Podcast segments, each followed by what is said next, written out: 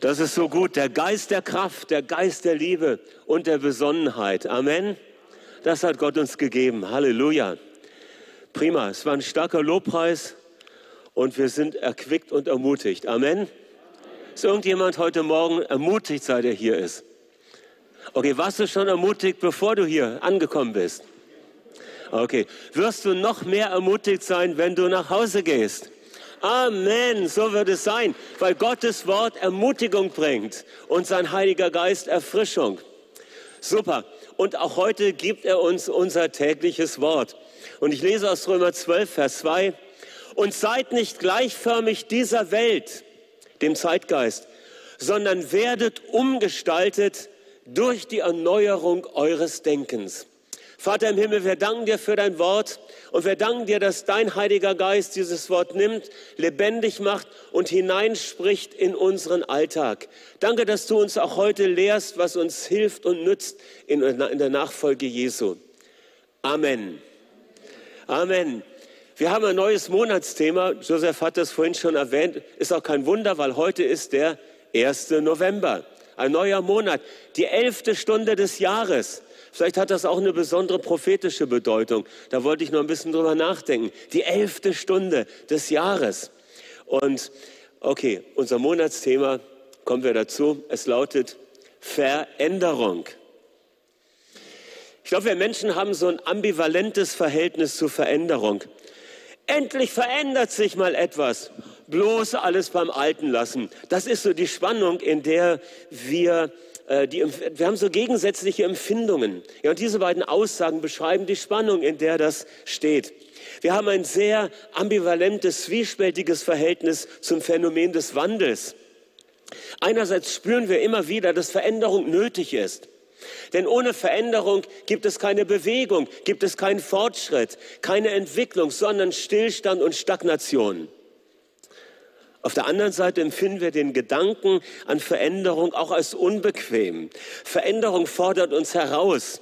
Wir müssen uns dehnen lassen, den bisherigen Rahmen verlassen, Neuland atmen. Veränderung erweitert uns und das ist manchmal wie so ein Stretching und das ist auch ein bisschen schmerzhaft. Das heißt, Veränderung, ja, ich sag's einfach mal anders, so ein bisschen salopp. Ich hätte ja gern Veränderung, aber bitte so, dass ich mich nicht verändern lassen muss. Oder wasch mich, aber mach mich nicht nass. Ja, das ist so die Spannung und unser Verhältnis zur Veränderung. Vielleicht ist es ganz gut, wenn wir mal so über ein paar grundsätzliche Dinge nachdenken, die mit Veränderung zu tun haben. Zunächst mal ist es ein Fakt, unser gesamtes Leben ist ein Veränderungsprozess auf allen Ebenen. Ja, wir entwickeln uns fortwährend, körperlich, seelisch und geistlich. Körperliche Wachstumsphasen durch, durchlaufen wir. Ja, da ist auf einmal der Teenager, der isst dann ein ganzes Weißbrot zum Frühstück und dann sagt die Oma, ja, das ist doch die Wachstumsphase. Ja, äh, oder was auch sonst. Das war jetzt ein Beispiel, was vielen fremd ist. Okay, gut, nehme ich nicht nochmal. Seelische, im zweiten Gottesdienst bringe ich das nicht mehr als Beispiel. Okay, es fiel mir auch eben nur ein, steht gar nicht in Notizen. Okay, also körperliche Wachstumsphasen. Ja, wir nehmen zu an Kraft, Muskeln entwickeln sich, ja, äh, das Haar wächst, wir nehmen an Statur zu, das kennen wir. Seelische Reifezeiten, das hat etwas mit Persönlichkeitsentwicklung äh, zu tun, dass wir eine emotionale, eine soziale Kompetenz äh, entwickeln, dass wir die Persönlichkeit ausbilden. Und schließlich geistliches Wachstum, das hat zu tun mit unserer Identität in Christus, wenn wir denn Jesus Nachfolger sind. Das hat damit zu tun, dass wir im Licht der neuen Schöpfung unser Alltagsleben gestalten, ja damit rechnen, dass Christus in uns lebt und seine Liebe durch uns freisetzt und seine Kraft. Wachstum auf der geistlichen, der seelischen und der physischen Ebene. Ja, das heißt, unser ganzes Leben ist ein Veränderungsprozess. Aber interessant ist ja, alle Veränderung geschieht nicht einfach ins Ungewisse hinein, sondern jede Veränderung geschieht auf ein Ziel hin. Und das ist doch spannend. All die Veränderungen geschehen nicht um der Veränderung selbst willen. So als wäre da eine Bewegung, eine Energie, ohne dass sie eine Richtung hätte. Nein, es ist anders. Veränderung geschieht auf ein Ziel hin, hat eine Richtung, eine Ausrichtung, Veränderung hat ein Maß, einen Maßstab, eine Form, eine Gestalt, auf die hin die Bewegung ausgerichtet ist. Und deshalb sprechen wir auch von Veränderungsprozessen hin zu einem anderen Zustand. Ja, ein Ziel, das erreicht werden soll. Und hier sehen wir auch schon eine dritte Wahrheit. Veränderung ist ein Prozess. Wir sprechen von Veränderungsprozessen. Es sind Entwicklungen, die da vonstatten gehen. Und jetzt ist es natürlich so, wenn wir heute oder in den nächsten Wochen über Veränderung hier im Gottesdienst sprechen, dann geht es natürlich um Veränderung, die Gott wirkt. Es geht nicht um die natürliche Veränderung oder um Veränderung in der Welt, sondern es geht um die Veränderung, die Gott in unserem Leben wirken möchte. Und da ist es ganz gut, wenn wir uns nochmal in Erinnerung rufen, was grundsätzlich gilt in Hinblick auf Veränderung, die von Gott kommt. Ich finde eins so genial. Die Veränderung, die Gott schenkt, ist immer eine Veränderung zum Besseren. Da dürft ihr mal laut Amen sagen. Es ist immer eine Veränderung zum Besseren. Äh, ich liebe dieses Wort aus dem Propheten Jesaja, wo es heißt in Kapitel 60, Vers 17, dass er anstatt der Bronze Gold geben wird und anstatt des Eisens Silber. Und es gibt eine Geschichte in 1. Könige 14, die ist ganz spannend. Zur Zeit des Königs Rehabeam da, von Juda, da zog der ägyptische König Shishak nach Juda hinauf und er nahm die Schätze und er nahm auch die goldenen Schilde, die Salomo für diese Wache hatte anfertigen lassen. Großes Trauma, ja. Der Schatz wird weggenommen und die Schilde, die immer in der Sonne leuchteten, sie waren nicht mehr da. Herrlichkeit geraubt. Und was macht Rehabeam da? Er macht anstelle der goldenen Schilder Schilder aus Bronze. Ihr Lieben, das ist ein Bild dafür, wie Veränderung äh, bei Menschen oft geschieht. Mehr Schein als Sein. Aber Gott verändert immer nur zum Besseren. Nicht statt Gold Bronze, sondern von der Bronze hin zum Gold. Er verändert zum Besseren. Er verändert innerlich zum Besseren, er verändert äußerlich zum Besseren, weil du sollst nicht Schwanz sein, sondern Haupt. Die Veränderung, die Gott schenkt, ist eine zum Besseren. Die Veränderung, die Gott bewirkt, geschieht durch Begegnung. Das ist auch ganz interessant. Veränderung von Gott her geschieht durch Begegnung mit ihm. Wenn wir die Berichte in den, ich sage es oft bei diesem Seelsorgewochenende, äh, das lief ja immer unter dem Stichpunkt Begegnung mit Jesus, die Kraft des Kreuzes erleben und verändert werden. Und da haben wir immer vorneweg deutlich gemacht, Veränderung geschieht durch Begegnung und jede Begegnung mit Jesus verändert unser Leben.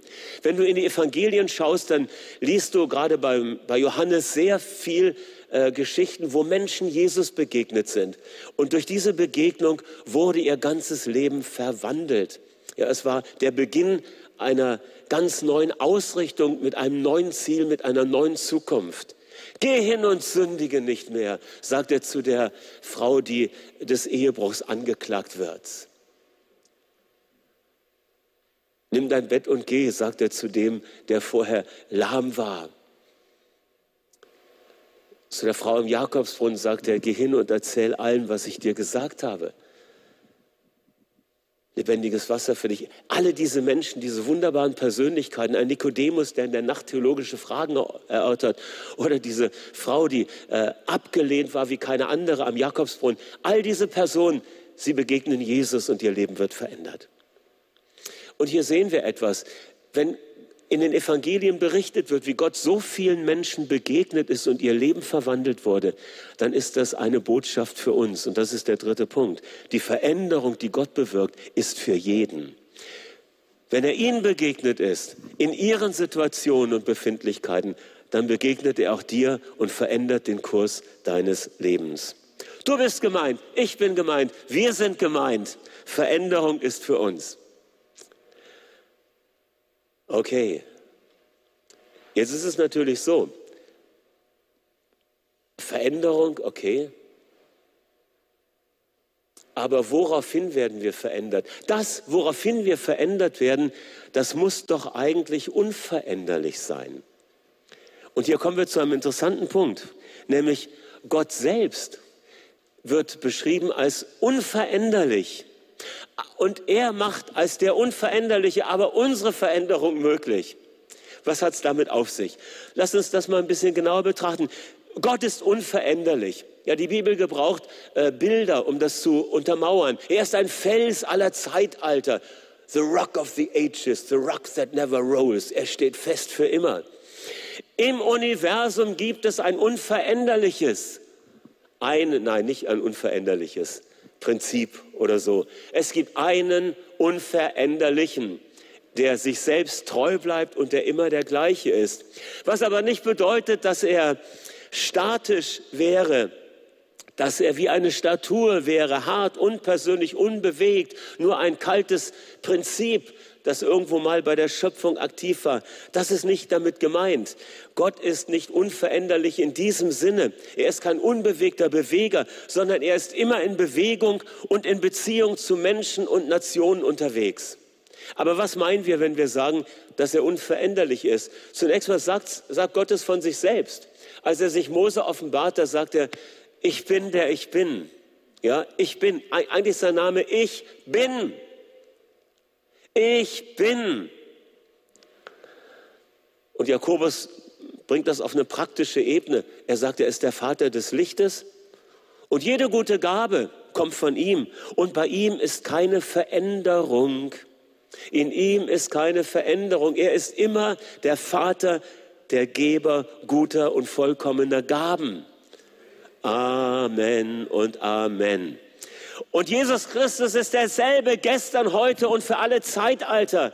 Er hat, hat, sich nicht verändert bis heute und verändert sich auch nicht im Laufe der nächsten Stunden und Tage. Er ist sich selber treu.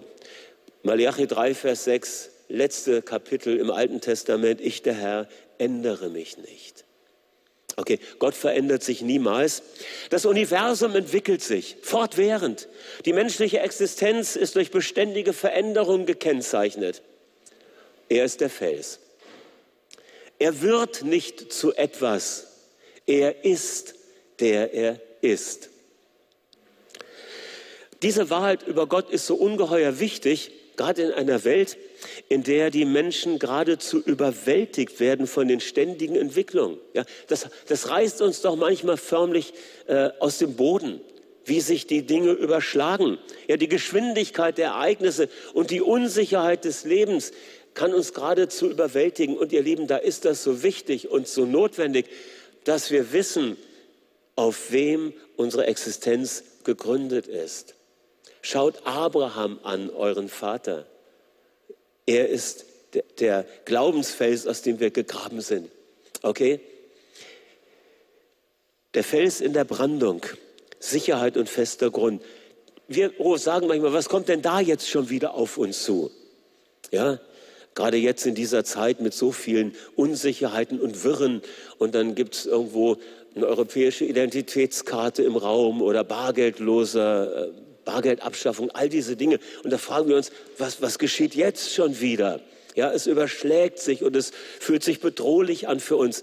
Wichtig ist, er ist der Fels in der Brandung, besonnen bleiben. Er ist der Fels in der Brandung, Sicherheit und fester Grund. Und von ihm her Dinge beurteilen, unterscheiden, ohne Panik. Aber zu sehen, es gibt Entwicklungen, die wir auch hinterfragen. Ja? Okay, aber er ist der gleiche. Für uns ist wichtig, wie geschieht Veränderung? Wie passiert das denn in unserem Leben? Jetzt haben wir gesehen, dass Veränderung da geschieht, dass wir manchmal so ein bisschen äh, in der Spannung stehen, ja zur Veränderung, aber doch lieber nicht. Wir haben gesehen, was Veränderung ist, äh, was sie für uns bedeutet, dass Gott unveränderlich ist. Und jetzt wollen wir noch schauen, wie Veränderung möglich wird. Wie geschieht sie denn? Und ich denke, das Neue Testament gibt uns da einige Anhaltspunkte durch einige Schriftstellen, die ich jetzt kurz noch mit uns betrachten möchte. Römer 6, Vers 17. Gott aber sei Dank, dass ihr Sklaven der Sünde wart, aber nun von Herzen gehorsam geworden seid, dem Bild der Lehre, dem ihr übergeben worden seid. Vielleicht mal so weit.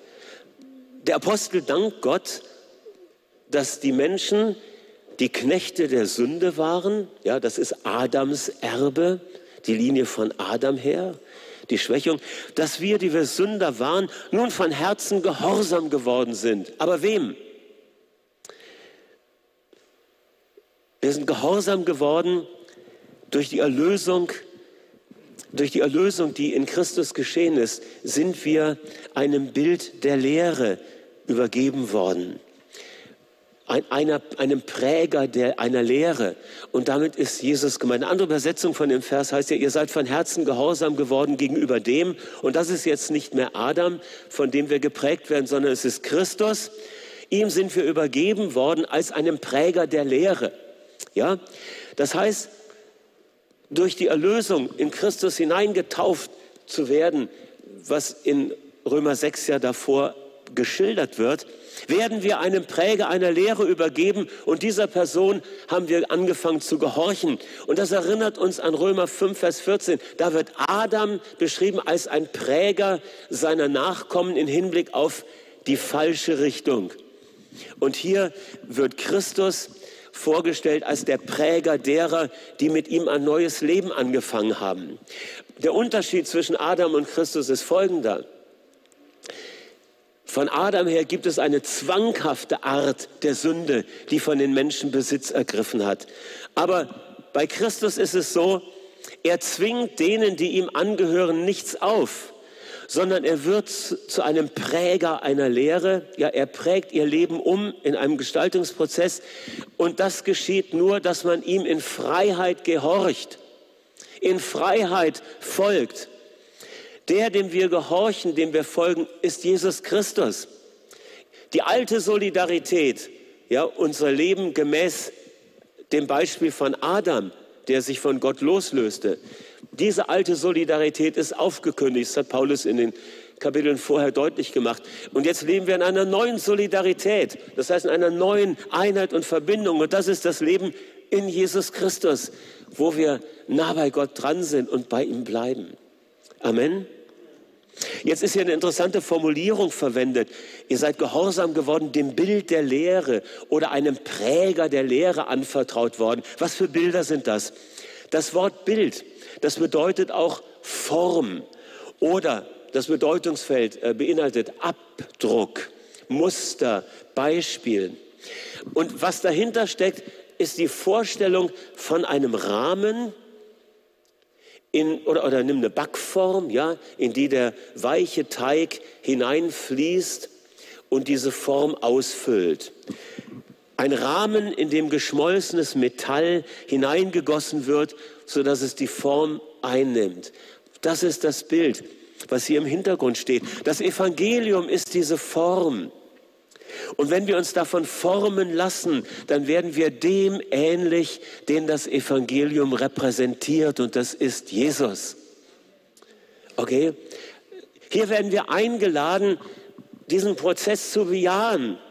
Dadurch, dass wir gehorsam sind diesem Bild der Lehre, dass wir das Evangelium ranlassen, dass wir uns, ja, oder besser uns hineinfließen lassen in die Wahrheit des Evangeliums, unser Leben öffnen, ja, das Evangelium uns formen und gestalten lassen, hineingeformt werden in dieses wunderbare Bild der Christusähnlichkeit.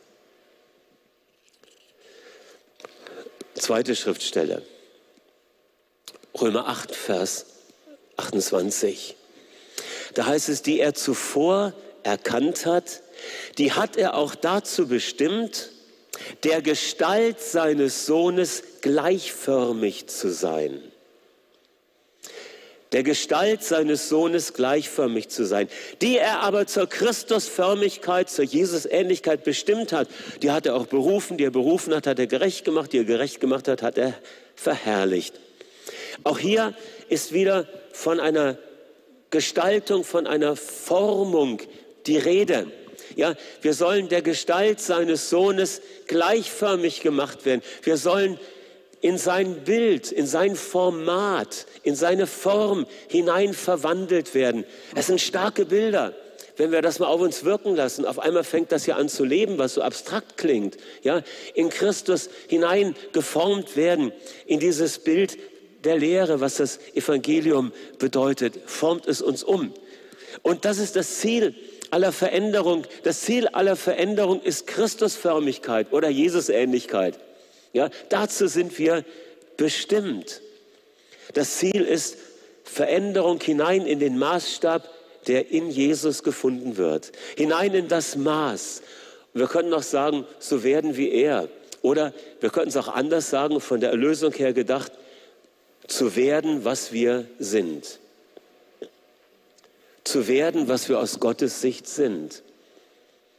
Gott hat das Ziel gesetzt und das Ziel ist schon geistliche Realität.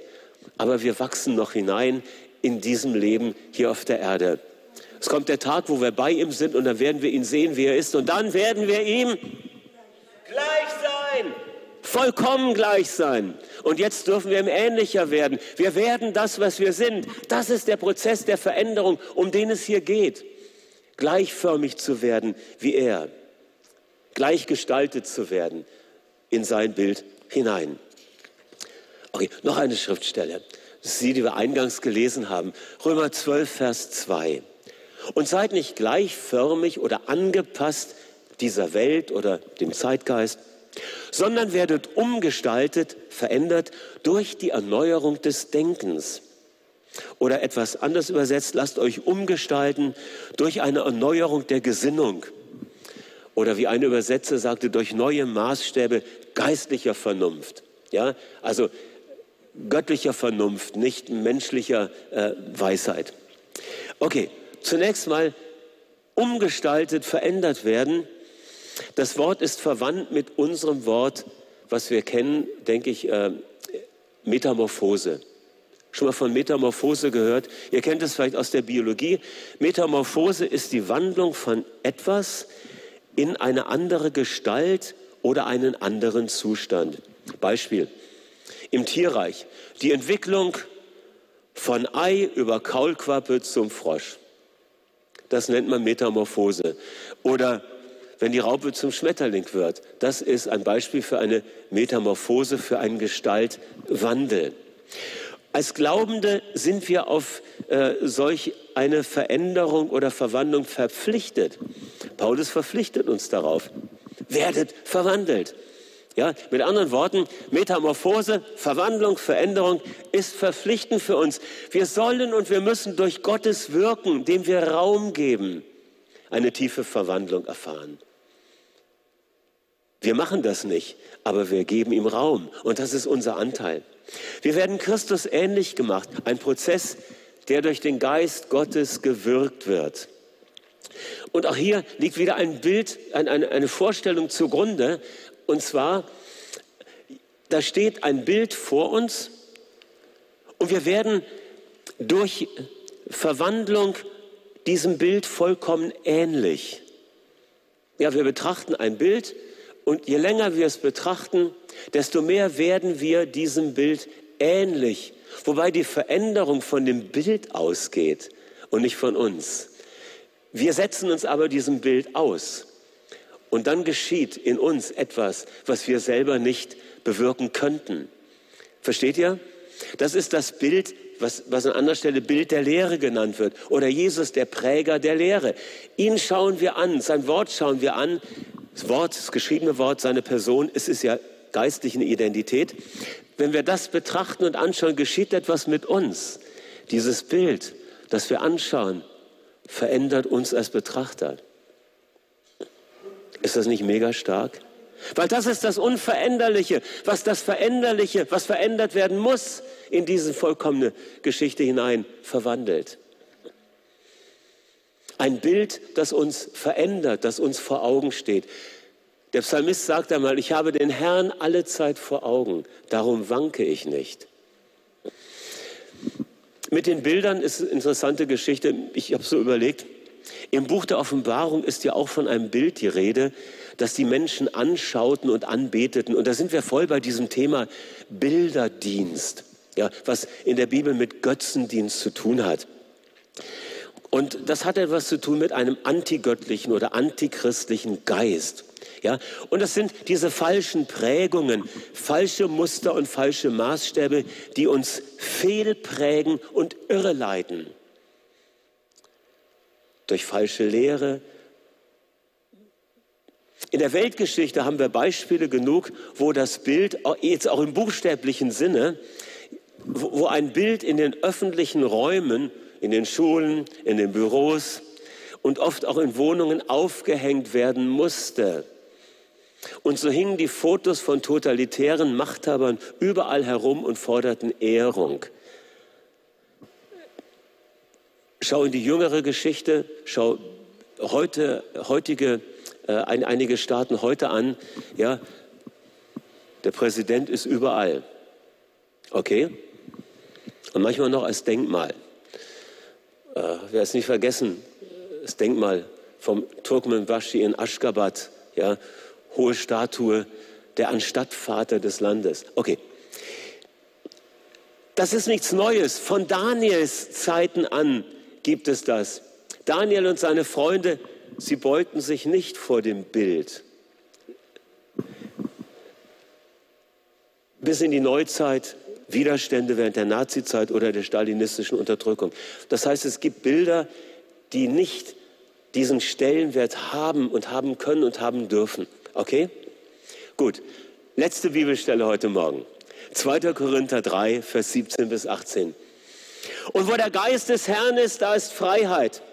Auch hier geht es wieder ums Anschauen. Wir alle sehen mit unverhülltem Gesicht die Herrlichkeit des Herrn an. Wir sehen sie wie in einem Spiegelbild. Und indem wir das Ebenbild des Herrn anschauen, wird unser ganzes Wesen so umgestaltet, dass wir ihm immer ähnlicher werden und immer mehr Anteil an seiner Herrlichkeit bekommen. Diese Umgestaltung ist das Werk des Herrn. Sie ist das Werk seines Geistes. Das heißt, die Verwandlung geht von ihm aus. Wir setzen uns ihr aus. Wir betreiben sie, indem wir uns darauf einlassen.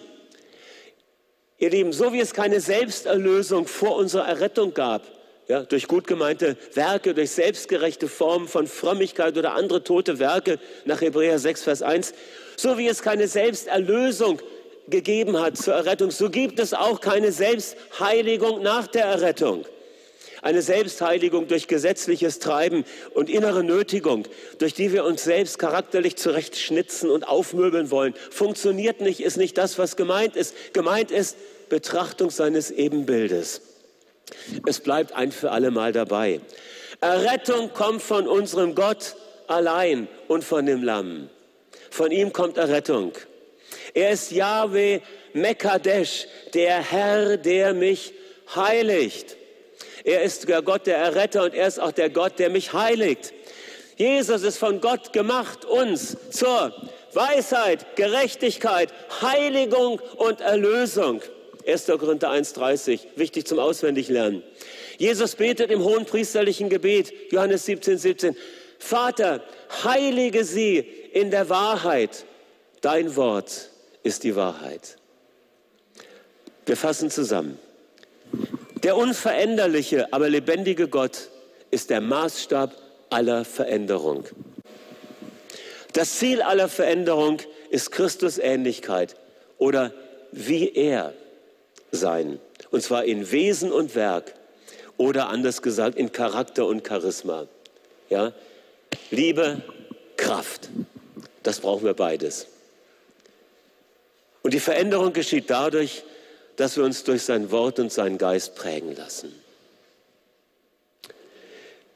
Jetzt kommen wir zur Aktivierung. Und ihr seht, da steht jetzt gar nichts drauf. Das ist deshalb so, weil es nur um eine Rückkehr zu den Basics geht und ihr das selber dort eintragen könnt. Es wäre fast peinlich äh, gewesen wäre, die Punkte nochmal aufzuschreiben. Aber es ist mir gar nicht so peinlich, ich nenne sie uns nochmal. Die Aktivierung besteht darin, wie können wir das umsetzen, dieses Anschauen seines Ebenbildes? Wie können wir das umsetzen, dass wir in diese Form hineinfließen, in die Form des Wortes, das das Wort Gottes bereitstellt? Wie können wir verwandelt werden in sein Bild hinein? Durch zweierlei. Ihr könnt euch jetzt selber eine Notiz machen. Jakobus 1, Vers 21. Nehmt das eingepflanzte Wort mit Sanftmut an. Gemeint ist das Wort der Errettung, was wir empfangen haben. Das sollen wir mit Sanftmut annehmen. Das bedeutet mit einer demütigen hinhörenden Haltung. Und dieses Wort vermag eure Seelen zu erretten. Hier ist mit der Seele nicht äh, dein, dein Geist gemeint, sondern das äh, Vermögen der Seele, nämlich dein Denken und dein Fühlen. Das Wort Gottes, wenn du dich ihm hingibst, dann verändert es dein Denken. Das ist das gleiche wie in Römer 12, Vers 2. Werdet verändert durch die Erneuerung eures Denkens. Es geschieht dadurch, dass du das Wort Gottes nimmst und in dein Leben hinein einbeziehst. Seid aber Täter des Wortes und nicht nur Hörer. Und ich wiederhole mich, ich habe es so oft schon gesagt, Täter des Wortes sein bedeutet etwas mit dem Wort Gottes tun, damit umgehen, sich damit beschäftigen, es lesen, es sich vorlesen, es aufschreiben, es abschreiben, es singen, es beten, es gestalterisch darstellen, etwas mit dem Wort tun, damit es Raum in unserem Leben findet und wir verwandelt werden. Und das Zweite, 1. Korinther 14, Vers 2 bis 4. Wer in einer Gebetssprache redet, der redet zu Gott Geheimnisse. Ja, er erbaut und stärkt sich selbst in seinem Innersten. Und das ist der zweite Punkt. Mit anderen Worten, nichts ist wichtiger, als dass das Wort Gottes in unsere Gedanken hineinfließt. Und nichts ist wichtiger, als dass unser innerer Mensch aufgebaut wird, was eben auch geschieht durch extensives Beten im Geist. Rückkehr zu den Basics. So einfach ist es. Lass uns beten. Herr unser Gott, wir danken dir, dass du der Unveränderliche, der Urheber von aller Veränderung ist, die in unserem Leben nötig und wichtig ist. Herr, wir sagen Ja zu dieser neuen Einladung von dir, uns verändern zu lassen, verwandelt zu werden in dein Muster, in dein Bild, in deine Form hinein. Wir geben uns dir neu hin. Und ich bete für mich und für meine Schwestern und Brüder, die heute hier sind und die online zuschauen, dass du uns ganz neu motivierst und einen Raum öffnest, dein Wort zu empfangen. Dass du uns ganz neu motivierst, Zeiten zu suchen, Zeiten zu wählen, wo wir dein Angesicht suchen und uns ausrichten auf dich, deine Herrlichkeit anschauen und verwandelt werden. Preis sei dir. Guter Heiliger Geist, danke für deine Hilfe, danke für deinen Beistand. Du bist es, der das Wollen schenkt und auch die Umsetzung. Amen. Amen.